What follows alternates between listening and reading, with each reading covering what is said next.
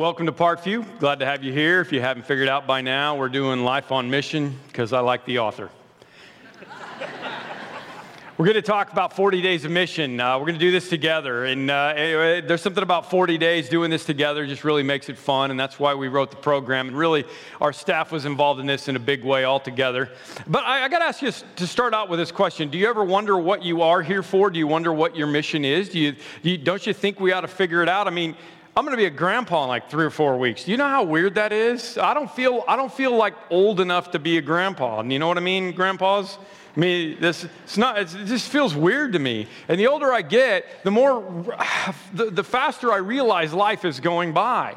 I was thinking this week about the, you know, the little rant that Billy Crystal goes on in, in City Slickers when he's depressed and he's talking to the young people in this classroom and he's like, enjoy your life at this stage, young people. You have lots of choices. When you're a teenager, you think you can do anything. When you're in your 20s, you, you know, they're just a blur. When you're in your 30s, you raise your family, you, you make a little money, you ask yourself, what happened to my 20s?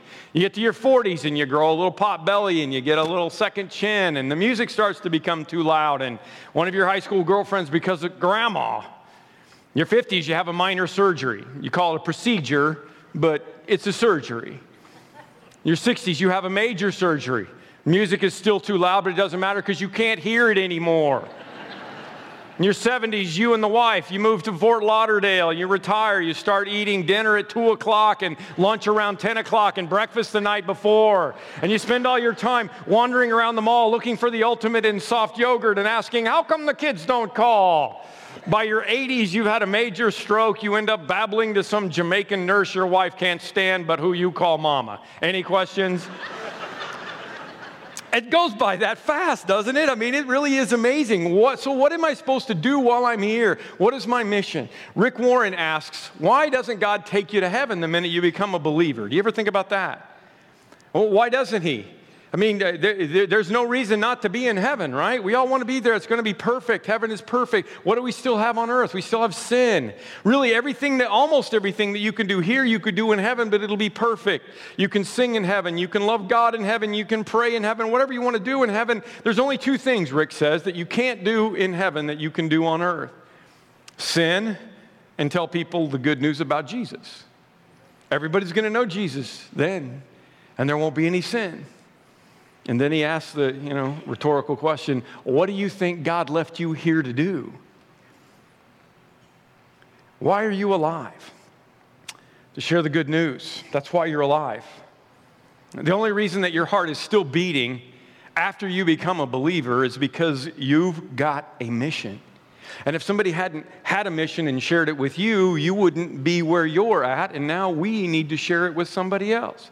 And as soon as I mention that, I know your mind goes back to the ultimate search for the ultimate soft yogurt because you don't want to talk about this. I know, I know. It sounds like something uncomfortable. Am I going to have to wear a robe and go to the airport and pass out tracts? Am I going to have to knock on people's doors and say, if you died tonight, would you go to heaven? No, please put all of that out of your mind for the next six weeks. Okay, please put that out of your mind.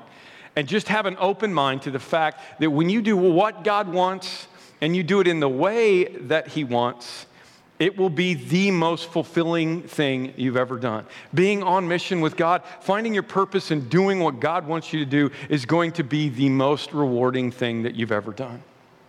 Let me tell you what we need to do over the next six weeks, all right? Um, just a few things I want to I want to make sure that you know. Okay, first of all, be here. All of these are important. There are five action steps that I will unpack. I'll be preaching all of them. I'm going to unpack all five action steps in the next five weeks, and you don't want to miss them because they're kind of in order of what I think you ought to be doing. All right, so, so be here, make an effort to that. Number two, read the book. You can get it on Kindle. You can, you know, get it out here, whatever. You can buy from Amazon. It's, it's like, I know you guys, I know most, the average guy does not ever read a book after he gets out of school high school or college. That's the truth. They don't read, guys don't read. Listen, this is me. This is my sarcasm, my running the Cubs down, my all the things that I do. This is, this is me. It, it's simple to read. This is not Lord of the Rings, okay? You're going to be able to get this, I promise you. It's pretty simple read. Number three, start your own group. Get the dvd again it's just me all right? It's not scary. It's not it's not somebody else. It's me doing 12 to 15 minutes of teaching on each week. Get together with a, a, group of friends. Get some people together. Maybe there's some people at work you know? You can say hey our church is doing this mission thing. Why don't you why don't you join me and do it? Because you need the community around you. We'll talk about that along the way. But but do this mission thing together. Get a group. It doesn't have to be people you don't know. Just get a group together. Number four involve your family all right how about this um, how about, uh, how about like, okay, first of all, how about uh, have dinner together, okay? You know, like not McDonald's on the way to soccer place, uh, you know, but, but, but have dinner together, actually. And, and how about if you watch the DVD like 15 minutes before, you know, the meal, and then you sat around at the table and you and your family just went through this together? Don't you want your family to be on mission with you together? I mean, it could be, could be life changing for your kids, life changing for your family. Number five, be open to how God is going to speak to you. Uh-huh, I, I know a lot of you grew up in a background where you just, you know, you like you had your little church thing, and God didn't really do a lot of communicating to you directly. I want to tell you something. He's still there, and the Holy Spirit still works through us. And what's going to happen is, there's, if, if you will do this, there are going to be some opportunities where God's just going to kind of open the door. He's going to nudge you a little bit, and He's going to say, "That person right there." That neighbor, that guy in that cubicle, that person right there, that's your mission. Be open to it because God knows what's going on and God is going to prepare the way. Like we talked about with Jonah, God's going to do that. And it's going to be, you know, stepping out in faith, but God's going to do that. I really believe that if our church can wrap our head around this for 40 days, it could transform our church. And even more importantly, I think uh, the reason that I wrote this and we worked on this together as a church is so that other churches could be transformed as well. There's a, there's a church in Tucson that's already in week four. They wanted to be ahead of us. There are churches all around the country that are piloting with this with us, and then hopefully more of them are going to pick it up and do it. That's really what we want to have happen is for this to transform churches. But it's going to take everybody's involvement. My friend Rick Rusaw talks about uh, Ephesians 2. It's this great verse in the Bible that says, you know, by grace you are saved. And those of us who've been believers for a long time and know the Bible, we love that verse. You're, you're saved by grace. I'm not saved by works because then I'd be able to boast. That's, that's one of the most popular verses to memorize in the Bible, saved by grace. But, but he said, we forget that the rest of that verse says that we've been saved by grace, but you are, the next part of this verse says, you are God's workmanship created in advance for something to happen for, God, for what God's already prepared in advance for you to do. And he sums it up like this This is part of the deal that you are saved from something for something. You're saved from something, our sin, for something, the mission. God has something that He has prepared in advance for you to do. He also sent me this picture of a cemetery that he took in Missouri this week. And, and so don't wait until it's that time, okay? kind of awkward.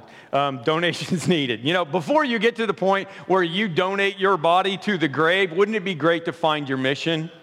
Well, what is it? Well, here's what the Apostle Paul said. I like the message on this one. The most important thing in my life is that I complete my mission. What is it? The work that the Lord Jesus gave me to do. Well, what is it? To tell people the good news about God's grace. That's the mission.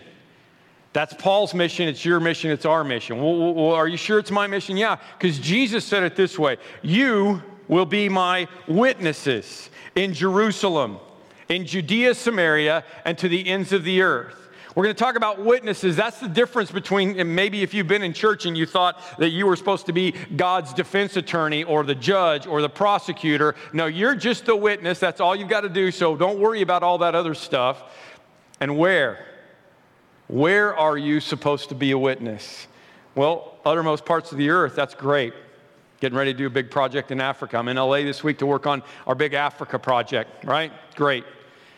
Judea, Samaria, Is that, the rest of the world. I mean, the, the, the, rest of the United States. There's places that we're working all over, starting a safe house, all those kinds of things. That's our Judea and Samaria.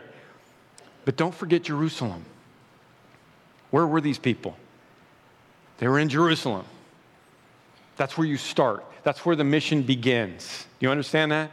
Jesus said the most important thing in the world, there's two commandments love God, love your neighbor. He said that's it. The entire Bible could be summed up in this one really simple thing love dad and take care of his kids.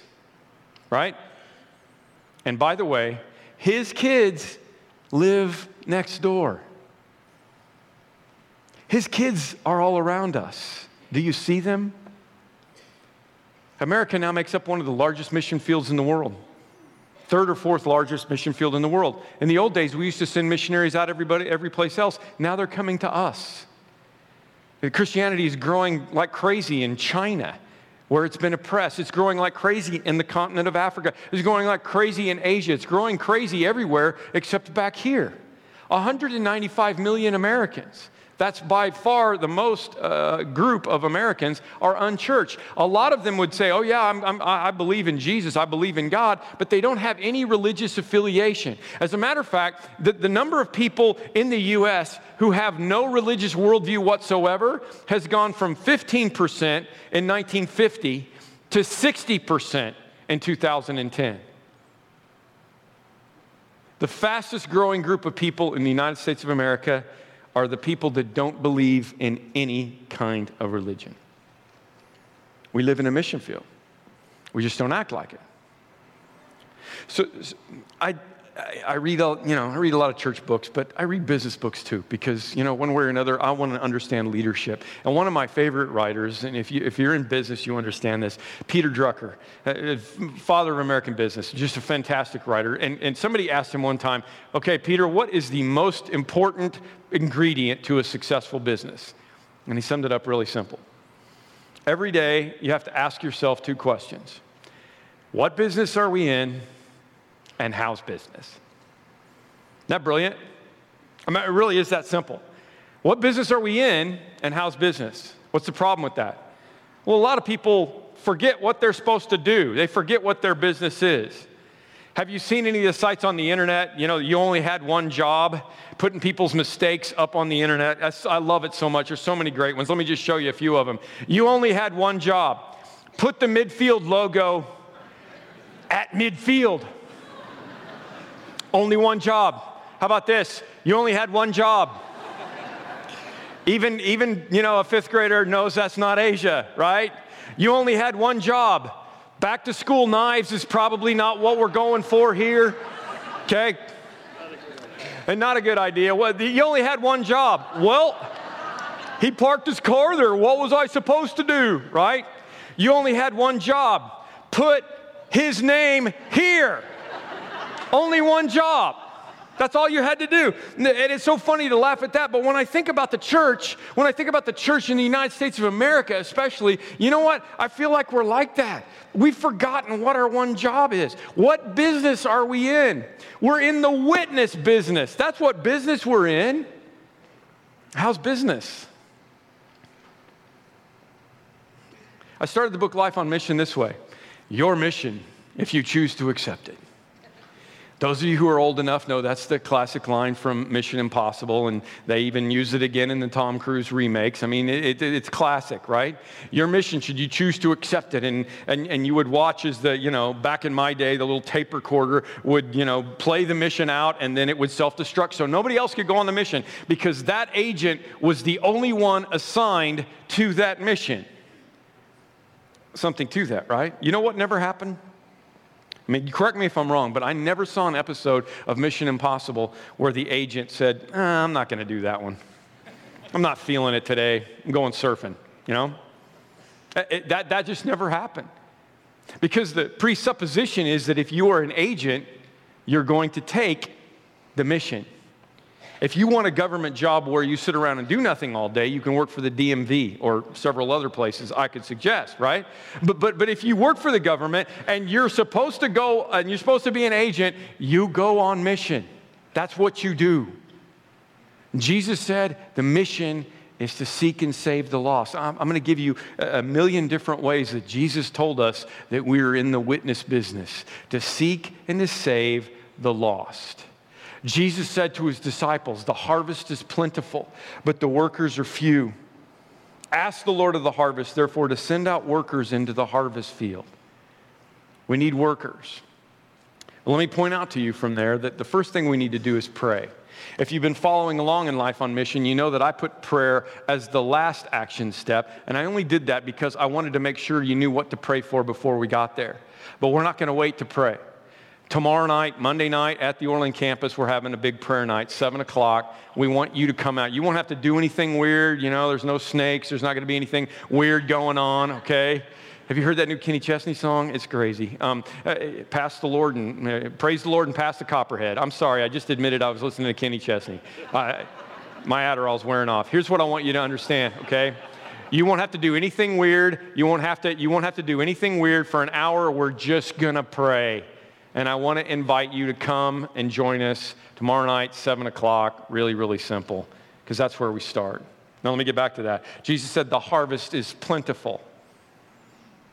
Right? If the harvest was plentiful 2,000 years ago, what do you think it is now? Here's a, here's a graph of the timeline, okay? Uh, this yellow band here represents the time we live on. And 50 years, both sides of Y2K, we're just gonna call that our little piece of history right here, okay? This is the timeline, okay? So here's Jesus back here, here's us here. Jesus said the harvest is plentiful here. Now let me show you the graph of the human population. Look at this. Jesus said the harvest is plentiful back here. What happens along the way? There's a lot of plagues, there's a lot of, you know, a lot of death, a lot, a lot of wars, and the population doesn't really grow for thousands and thousands of years until right before we all come into our little yellow band, the population of human history goes through the roof. It goes from millions to billions. So, what should that tell you about the harvest? If the harvest is plentiful here, what do you think Jesus would say if he was right here today? He would say, Are you kidding me? Maybe the follow up question to why am I alive is why am I alive now? That's what I keep coming back to. Why did God put me here? In 2014, in this period of human history, why did He do that? Here's what I said in the book I think the people of the world are more ready to receive the good news than we are ready to give it, and this needs to change. The harvest is plentiful, and we need workers. If the harvest was ripe in Jesus' day, why is there so little harvesting? So you say, well, what business are we in? We're in the witness business. How's business? It's not good. It's not good. It's not good around us. It's not good in the United States of America. Why is that? Is that a Jesus problem? I don't think so. I think it's a church problem. When, see, when you ask the average person, what do you think of Jesus and his love for people who are lost? They, this would be the picture that they would have in their mind. Well, whether they believe in Jesus as the Son of God or not, they know that Jesus was a, a, teacher who cared about people that were far from God so much that he was crucified for it. They know that this is Jesus. But when you ask people what they think about the church and the church's view towards people that are away from the Father, they would say, well, it's more like this. The scarecrow image, you know, you got your little church barn back there. The scarecrow image is the one that a lot of us grew up with, and I think it's the problem with the church. I think it's the reason why more people, more and more people are having a good view of Jesus, but they're losing that view of the church and they don't want to have anything to do with it. Again, I showed this picture a couple of weeks ago in a Jonah sermon. It's I kissed a girl, I liked it, and then I went to hell. It's that scarecrow thing, it's that judgmental thing. And, and, and I promised you that I would tell you a story about me being that guy at some point along the way. I'm always going to be honest with you. The, the, the weird part about this story I'm going to tell you is that for, for a brief period of time, like just one evening in Bible college, I was in the Holy Group. That was the only time in Bible college I was in the Holy Group. It was like one evening. Usually they were talking about, you know, whether they were going to keep let me stay in Bible college or not. But one evening I was in the Holy Group, and this will tell you something else about how old I am. Okay, we picketed an Alice Cooper concert. Eh, eh, eh, it wasn't like early Alice Cooper when he was like good. This we're talking Joplin, Missouri. Okay, you don't you don't you don't go to Joplin, Missouri if you're a, a headliner. You go to Chicago, right? You're at the United Center. You're in Joplin, Missouri when you're on your way down. And for some reason, one of my professors that I really respected got it in his mind that we should go out and you know do something about this Alice Cooper thing. And so a bunch of us went out, and you know, the group mentality, you just go out and you're yelling at the people in the line, and you know, hey, Alice is supposed to be a girl's name, and he's singing about the devil, and you know, you're going to hell, and they're yelling back at you, saying, hey, crazy Christian, shut up. And, eh, eh, eh, and I don't remember much about that night, except I was there, and I remember thinking, this is not helping. This is not helping. But that's the church that I grew up in. It was about the things we were against, not the things we were for. We don't drink, smoke, or chew, or go with girls who do, right? But somewhere along the way, I started to actually study this, and I started to read about the life of Jesus Christ. And you know what I found in here? You can trust me on this if you haven't read it. Jesus never picketed anyone. Jesus was never, ever a scarecrow. Jesus came to invite those people who were far from a relationship with his Father to a relationship with his Father, not just the ones who followed the rules. Ironically, the ones who followed the rules were the scarecrows in Jesus' day, just like they are today. The religious people who thought they needed to guard God from the bad birds for some reason. And they were so frustrated by Jesus because Jesus seemed to understand God so well, and yet he was always hanging out with the bad birds. He was always hanging out with Alice Cooper and Katy Perry. Jesus, what are you doing? You're supposed to be picketing those people. But that's not what he did, because that's not who he was. And if you and I are going to be his witness, we can't be either. There's a good chance at redemption for this Alice Cooper story. Alice Cooper is a believer now, uh, really committed Christian, doing a lot of great things in the world. And I've gotten to know his wife, and I have, I have invited Alice Cooper and his wife to come and do an interview weekend here at Parkview some weekend. Wouldn't that be awesome? That'd be the end of my story. I think it'd be so cool. So pray about that you write a giant boa constrictor in for Father's Day or something. I, I don't know. It'll, it'll be awesome, okay? Here's, here's the thing. The point is this Jesus said, Be my witnesses. He said, Compel them to come in. He said, Go into all the world and reach and preach the gospel and, and help make disciples. He never said, Go stand at the entrance of the church and make sure they're good enough to come in. So is Parkview a scarecrow church? No, we're not. Uh, we never will be because this is my heart. and get this, right? And I know that we're not. Just a couple of good stories, uh, both from Christmas Eve. Christmas Eve is a big deal for us. We had 20,000 people come uh, to Christmas Eve last year, and um, there are a fun, couple of funny stories. Uh, one of them I told, one of them I haven't. One funny story that I told is uh, the cleaning crew coming along afterwards, after one of the services, found, um, it's hard for me to talk about this in mixed company in a really easy way that you won't be in an awkward conversation with your kid later. But it was a, uh, a uh, birth control device in a foil wrapper that you could keep in your pocket, okay? On the floor of the church after a Christmas Eve service. Uh, unopened, but I mean, it was there, you know? And so I started thinking to myself, uh, what, what in the world could that be doing on the floor after Christmas Eve? And all I can think of is that some guy who was, you know, headed to the, to the nightclub or, you know, hoping, you know, for a really good Christmas Eve somehow, you know, ha- had pulled out his wallet or his money out of his pocket to give, to buy coats for, you know, the kids in Humboldt Park that we bought coats for Christmas Eve and, and dropped his in case of emergency on the floor. That's all I could figure out. Is there any other, obli- any other obvious, you know, solution? Solution to that? And, uh, you know, I, I, can, I can only hope that, you know, next year's baby Jesus is not the, you know, the result of last year's Christmas offering. That's all I, that's all I can hope. But, but the question is, does that guy feel welcome at Parkview or are we scarecrows? Well, obviously he's here.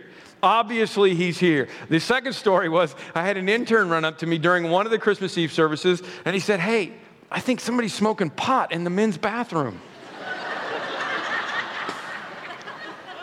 Like, this is not Colorado. What happened?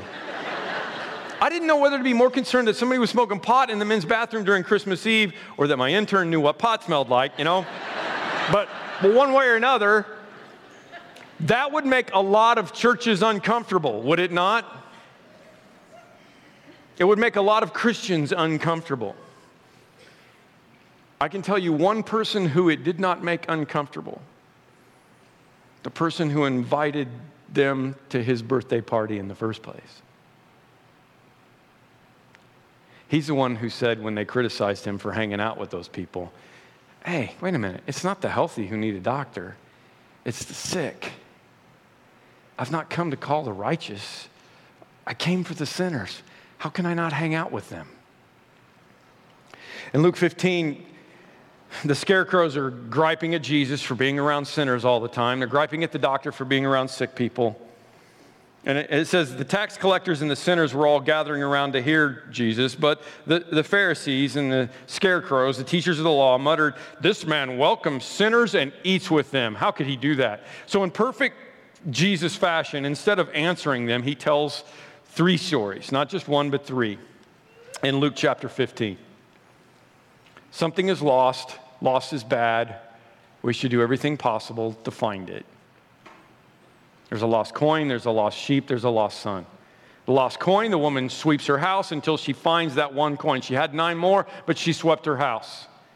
The lost sheep story, the shepherd had 99 more, but he left them vulnerable in the open field and he went and he found, he gave his entire attention to that one lost sheep because lost is that important to find. The story of the lost son is the story of the prodigal son. Maybe you know the idea. Because of freedom of choice as a human being, this son decided to take his dad's money that he had from an inheritance and go waste it in wild living. And finally, he runs out of money and he comes home with his tail between his legs in desperation because he has no place else to go. And what does he find when he gets home? A scarecrow? No. A picket line? No. Judgment? No. He finds a loving father who couldn't have been more happy to have his kid home his kid, the sick kid, the sinner kid, the prodigal kid. He gets him home. And after three stories about the importance of the lost being found, Jesus gets to the punchline. If you ever read this before, you might not have known what the punchline was. This is it. Meanwhile, the older son was in the field. Field's a good place for the scarecrow, isn't it? so thankful that the prodigal son didn't come home through that field, aren't you? That, that's the problem I think that happens in the American church a lot is, is that they come through that field and there's a scarecrow there and they never actually get to the loving father. Do you see what I'm saying? And that word sums it up a lot for me, meanwhile. Meanwhile's not a good word, right? If something good's been going on and then there's meanwhile, it's not good. That's not going to be a good thing. I mean, I'm, I'm, I'm, imagining one of the old shows or an old cartoon, right? Meanwhile, Batman is about to be lowered into a poisonous vat. Meanwhile, the damsel has been tied to the tracks. Meanwhile, there's something bad getting ready to happen. I have the narrator from Rocky and Bullwinkle in my head. You have to figure it out if you're younger than me, right? That's what's going on. Meanwhile, the problem with the church in America is meanwhile. The problem with the church in the 21st century is meanwhile. Meanwhile, we decided that we would rather, you know, live within the sound of the chapel bell than run a mission a yard from the gates of hell. Meanwhile, we decided that our business was not the witness business, it was the scarecrow business. Meanwhile, we set up scarecrows and picket lines and told everybody how bad they were and how they're going to hell, and we're glad of it kind of like the scarecrow in this story. But he answered his father, Look. Oh, wait, he came to the house, I'm sorry. When he came near the house, he heard the music and his dancing, and, and he called one of the servants and he asked him what was going on. Oh, your brother has come home. I wonder what the servant sounded like when he said that, don't you? Was it like, oh, your brother came home? Or was it, your brother came home? Your father has killed the fatted calf because of him, and he is back safe and sound. And the older brother became angry and refused to go in. So the father went out and pleaded with him. It was like, how could the older brother, how could the scarecrow brother be angry that his lost brother had come home? It seems almost unbelievable, doesn't it? Except when you realize that this is the punchline to Jesus' story to the people who are mad at him for spending all his time with the sick people. The older brother said, Look, all these years I've been slaving for you and never disobeying your orders. You never even gave me a young goat so I could celebrate with my friends. What about me? But then this son of yours comes, has squandered your property with prostitutes. Sounds like he's a little jealous. Comes home, and you kill the fatted calf for him, right? And there it is. That's the scarecrow problem right there. The scarecrow problem is this I deserve to be with the Father, but you don't. You see what that is? That's what the problem is. It's churches full of people who say, I deserve to be with the Father, but you don't. And I made up a term for it this week. I think we, we should call it gracism. It's good, isn't it? I like it. It's gracism. I'm a gracist. Here's how it works. Well, I read my Bible every day, sometimes the King James Version, just like Jesus did. I go to church unless it's hunting season. Every I go to Sunday school. I get up early. I, you know, I do all those things. I say grace at every meal, even at work. I vote Republican. I've been a child of God for a very long period of time, maybe all of my life. My parents helped build this church. I tithe. I give to other projects along the way. And what does that make me? That makes me good in my mind. That makes me good. Okay. I mean, that, that's, I deserve to be in the Father's house because I'm good. Oh, well, sure, yeah, I occasionally look at porn. I'm so far in debt. If I missed a paycheck, I, you know, I, I would be bankrupt. I'm completely uninvolved or abusive parent slash spouse, whatever, fill in the blank. I'm so envious of my neighbor's new truck, I can't see straight. It's a good thing God can't hear the language I have underneath my breath. And, and by the way, I can't stand those fill in the blank people. But hey, I'm good. And there's no way I should give up my seat.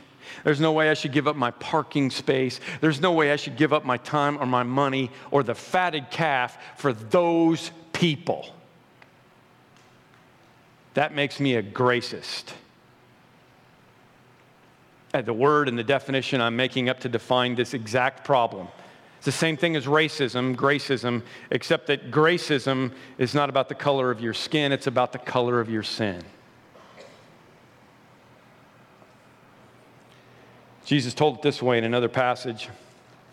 He said, Two men went to the temple to pray one a Pharisee, a scarecrow, and the other a tax collector, a sick kid.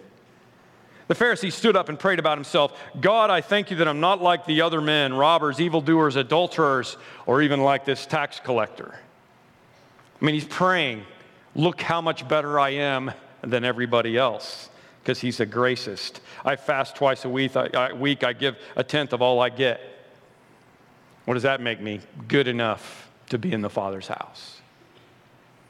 But the tax collector stood at a distance, and he would not even look up into heaven, but beat his breast and said, God, have mercy on me, a sinner.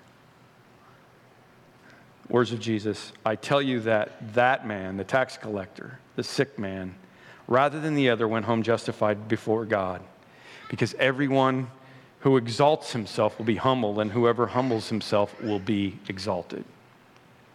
Listen, we're going to have communion in a few minutes. I, I want to encourage you. When you come around that, that gift of the body and the blood of Jesus, put everything out of your mind that's telling you you're good enough. Beat your breast and say, Lord, have mercy on me, a sinner. What should the older brother have done?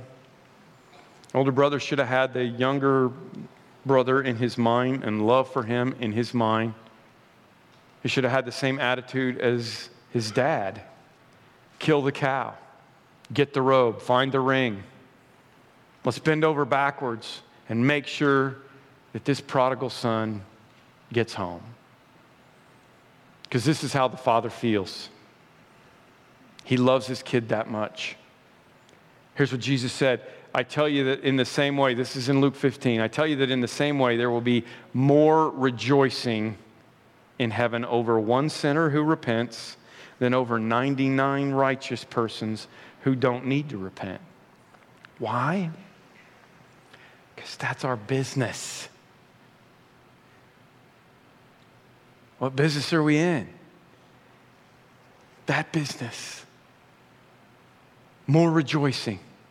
Why? Because lost is bad. Do you understand that? Have you ever lost anything? Uh, the, the lost coin is going to be lost forever. The lost sheep is possibly going to die. The lost son is going to be separated from, from his family. Lost in our community, lost people around us are going to be separated from God forever. Have you ever lost anyone? Any parents ever lost their kid even for a moment in a mall or someplace? Do you remember that, that feeling that you had? for just that brief moment when all of a sudden you realize you don't know where your kid is and they might be in danger? That's how God feels about your neighbor. That's how God feels about your coworkers. Do you understand that? We lost our daughter Becca when she was four years old, our, our, youngest. She was four years old. We were camping on a beach in North Carolina, and we were there with extended family. So the kids were all kind of running back and forth. And the beach and the you know the beach was here, and the campground was here, and there was a sand dune in between, so you couldn't really see back and forth. But we were really close. And Becca was four, cute as a button, little dark-headed thing in a pink Barbie bathing suit. She'd come to the campsite with some of the cousins, and then she decided to wander back by herself over to where we were all at the beach, except she got to the dune and couldn't see where we were and decided to start walking that way. You know that feeling if you've ever had it before. We all realized that nobody knew where Becca was. We went out there, she wasn't out there, she wasn't back here. We knew that she was gone. This is before cell phones, so we immediately alerted the lifeguards and they started alerting each other on their radios. And Denise took off running one way on the beach, and I took off running the other way on the beach. And you guys know I could have beat Usain Bolt in a, in a race that day when you have that feeling in your gut my kid is lost. That's the feeling God has. I ran as fast as I could, I would stop and say, Has anybody seen a, a cute little brunette four year old in a Barbie bathing suit? Nobody had. Anybody that I asked, they hadn't seen her. So I'm hoping, I'm praying, oh, maybe she's back up with her mom. She must be up the other way. Everything's got to be okay. You tell yourself that. Half a mile down the, down the beach, there she was. Do you know what that feeling's like? More rejoicing in heaven over one lost sinner who comes home than 99 persons who don't need to repent. I called out to her. She turned and looked at me and broke down crying. Why? She knew she was lost. They always know they're lost. Then I had another problem. I had no way to tell her mom that she was safe.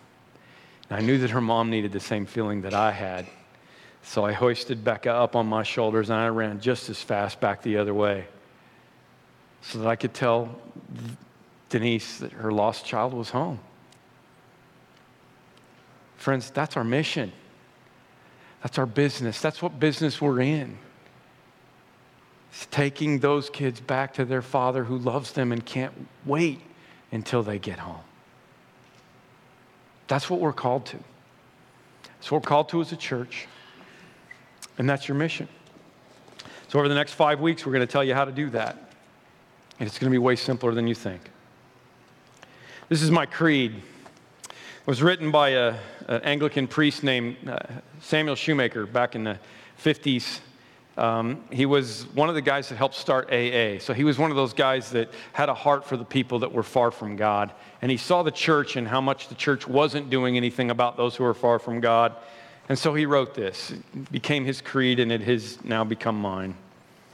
I stand by the door. I neither go too far in nor stay too far out.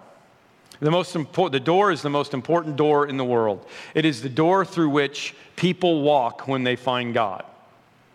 There's no use in my going way inside and staying there when so many are still outside. And they, as well as I, need to know where the door is.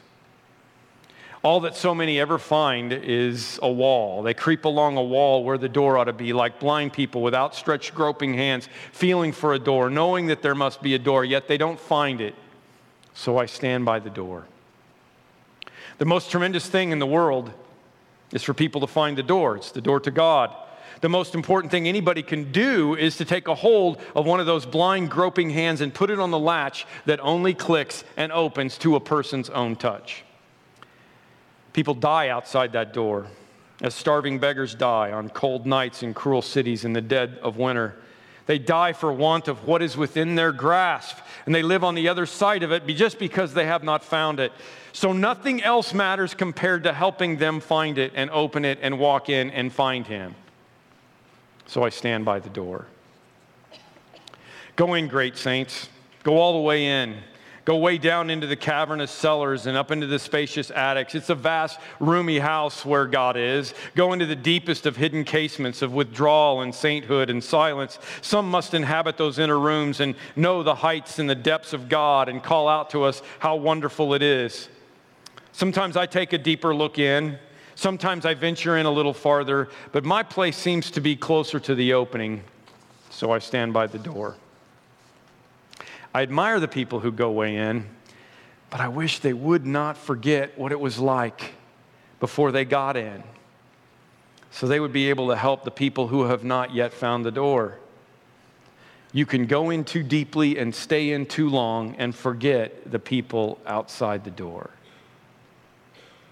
As for me, I shall take my old accustomed place, near enough to God to hear Him and know He is there, but not so far from people as to not hear them and remember that they are there too.